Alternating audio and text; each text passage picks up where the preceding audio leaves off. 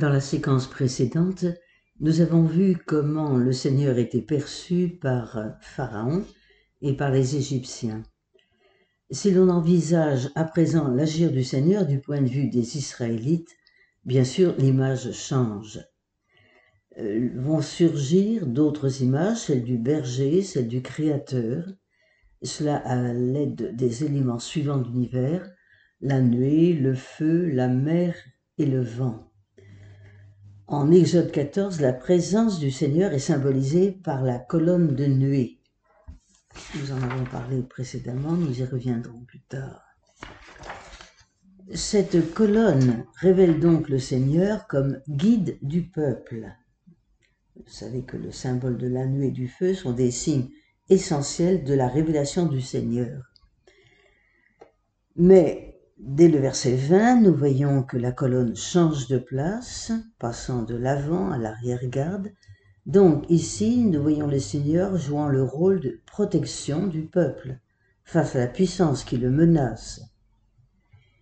De plus, cette colonne, nuée et ténèbres, elle illumina la nuit. Il reste que la colonne illumine le peuple pendant la nuit, ce qui a pour résultat de le rassurer, de lui donner confiance.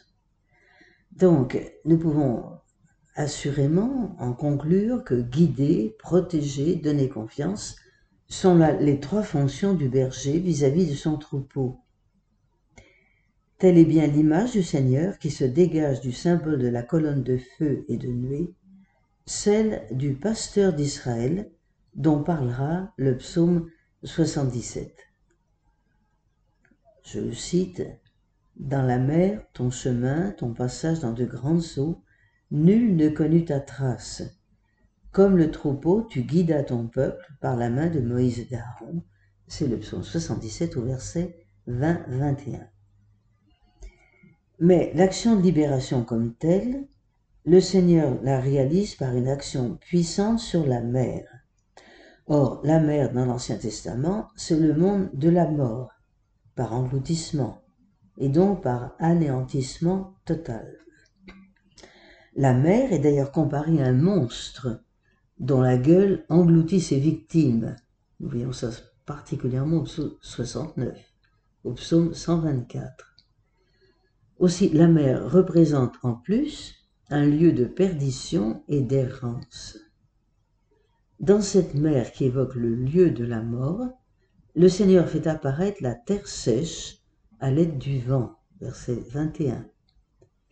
Ce qui se produit là, ce n'est rien de moins que l'acte créateur tel que nous l'avions au premier chapitre de la Genèse, Genèse 1, versets 9 et 10. Donc, sur une parole de Dieu, la terre sèche émerge de sorte que le lieu de mort, qu'est la mer, devient un lieu où la vie est possible. Donc on voit bien qu'un autre acte de création tend de tracer une route, mettant ainsi de l'ordre dans ce qui est confus et informe. Au lieu de regarder vers lui-même, voilà Israël qui va tourner les yeux vers le Seigneur. Au lieu de s'enfermer dans son passé, il s'ouvre avec confiance à la nouveauté d'un avenir inattendu. Mais cette confiance, elle doit se traduire en actes. Je pourrais dire que c'est le second temps de la transformation du sœur du peuple, peuple prisonnier de la mort. Sur la parole de Moïse, les Israélites vont s'avancer dans la mer, dans le monde de la mort. Verset 22. Donc la véritable foi d'Israël, c'est donc nier la mer comme terme du chemin c'est nier la mort, symbolisée par la mer, comme terme de la vie. C'est croire en acte que le Seigneur est capable de donner vie au cœur même de la mort et du chaos. N'est-ce pas là le cœur de la foi en la résurrection? En tout cas, au terme du chapitre 14, Israël est sauvé, car la mort qui le pressait c'est comme autodétruite. Face à cet événement, Israël craint le Seigneur. Et comprenons bien que la crainte ici, l'adoration, reconnaissance du plus grand que soi. Ne craignez pas, avions-nous au verset 13. Désormais, Israël a traversé la mort et ce qui provoquait la terreur a disparu. S'il y a encore crainte, ce n'est plus la crainte panique que nous avions au début du récit, c'est d'une toute autre crainte qu'il s'agit. Elle s'épanouit en foi, puis elle éclatera en louange, sera le chapitre 15, verset 1. Signe visible que cette crainte a changé de nature. Donc, l'itinéraire intérieur d'Israël la conduit de la peur à la foi, du cri à la louange.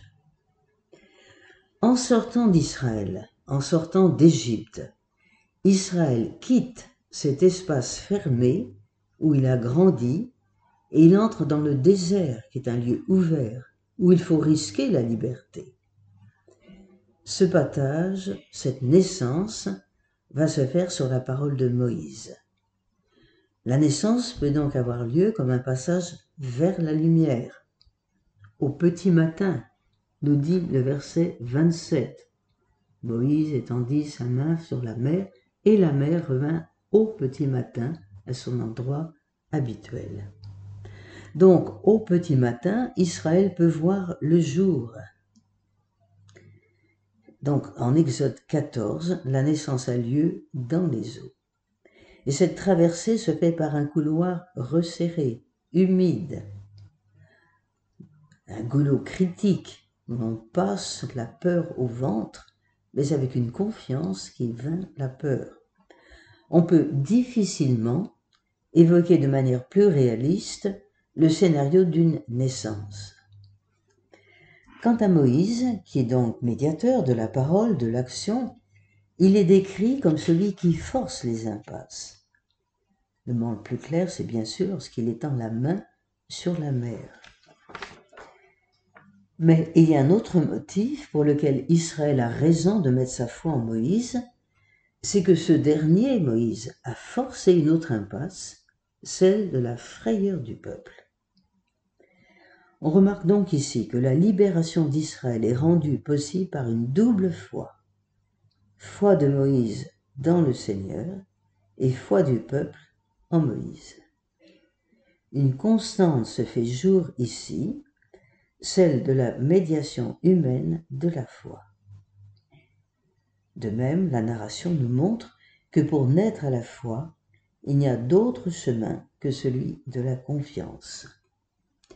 Donc, en guise de, conclusion et d'ouverture sur un avenir possible pour nous, on peut résumer ce schéma de la libération tel qu'il apparaît dans la symbolique d'Exode 14, c'est que face à la puissance du mal qui enserre sa victime, qui cherche à la servir, à l'accaparer, à l'engloutir, le Seigneur se révèle comme un guerrier victorieux. Il élimine le mal en déployant sa force créatrice. Sa maîtrise est telle qu'il fait en sorte que le mal se détruise lui-même. Parce que la logique du mal, c'est la mort. Péché mortel, c'est celui qui conduit à la mort. Le salut est donc comme le résultat d'une synergie entre le Seigneur, le peuple et Moïse. Dans cette traversée, la libération apparaît comme une naissance au creuset de la mort, un passage de la mort à la vie, de la peur à la foi, du cri à la louange. Voilà pourquoi j'aimerais maintenant citer le psaume 124, où des croyants chantent Dieu au terme d'une histoire de libération. Écoutons ce psaume 124, versets 1 à 8. Sans le Seigneur qui était pour nous, que le dise Israël, sans le Seigneur qui était pour nous, quand contre nous se levèrent des humains, alors vivant ils nous avalaient dans l'ardeur de la colère envers nous. Alors les eaux nous submergeaient, un torrent passait sur notre vie.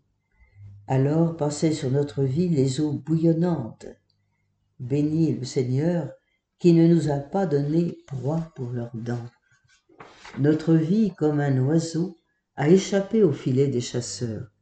Le filet s'est rompu et nous, nous avons échappé. Notre secours est dans le nom du Seigneur qui fait ciel et terre. Donc ici, nous reconnaissons tous les passages évidemment parallèles à celui de l'Exode. Nous entendons des priants qui racontent leur salut.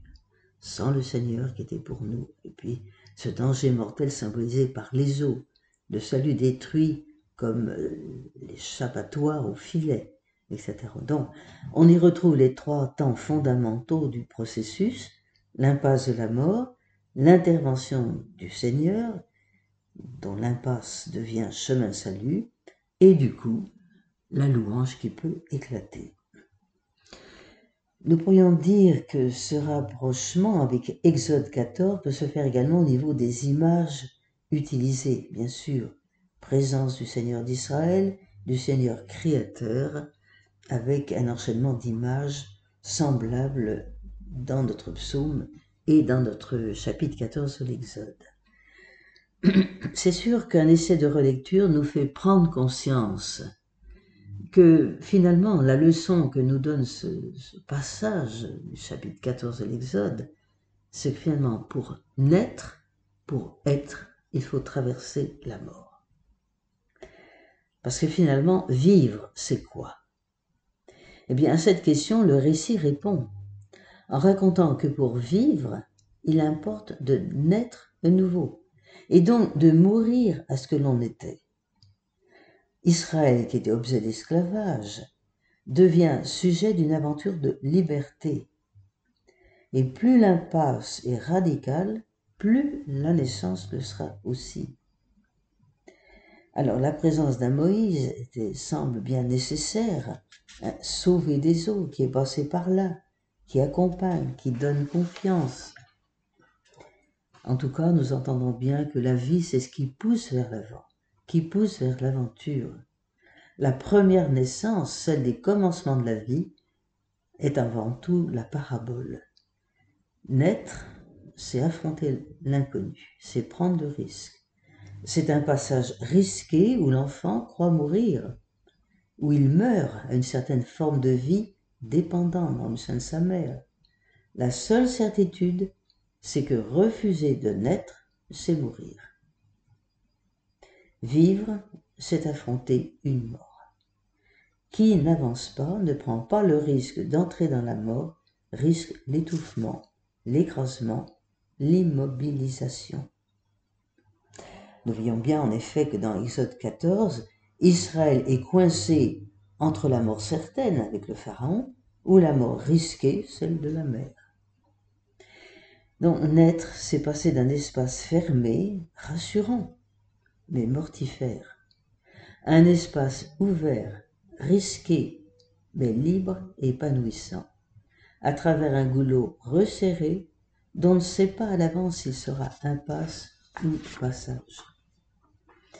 Je pense qu'en conclusion, nous pouvons citer Saint Jean au chapitre 3, verset 3. Nul, à moins de naître à nouveau, ne peut voir le règne de Dieu.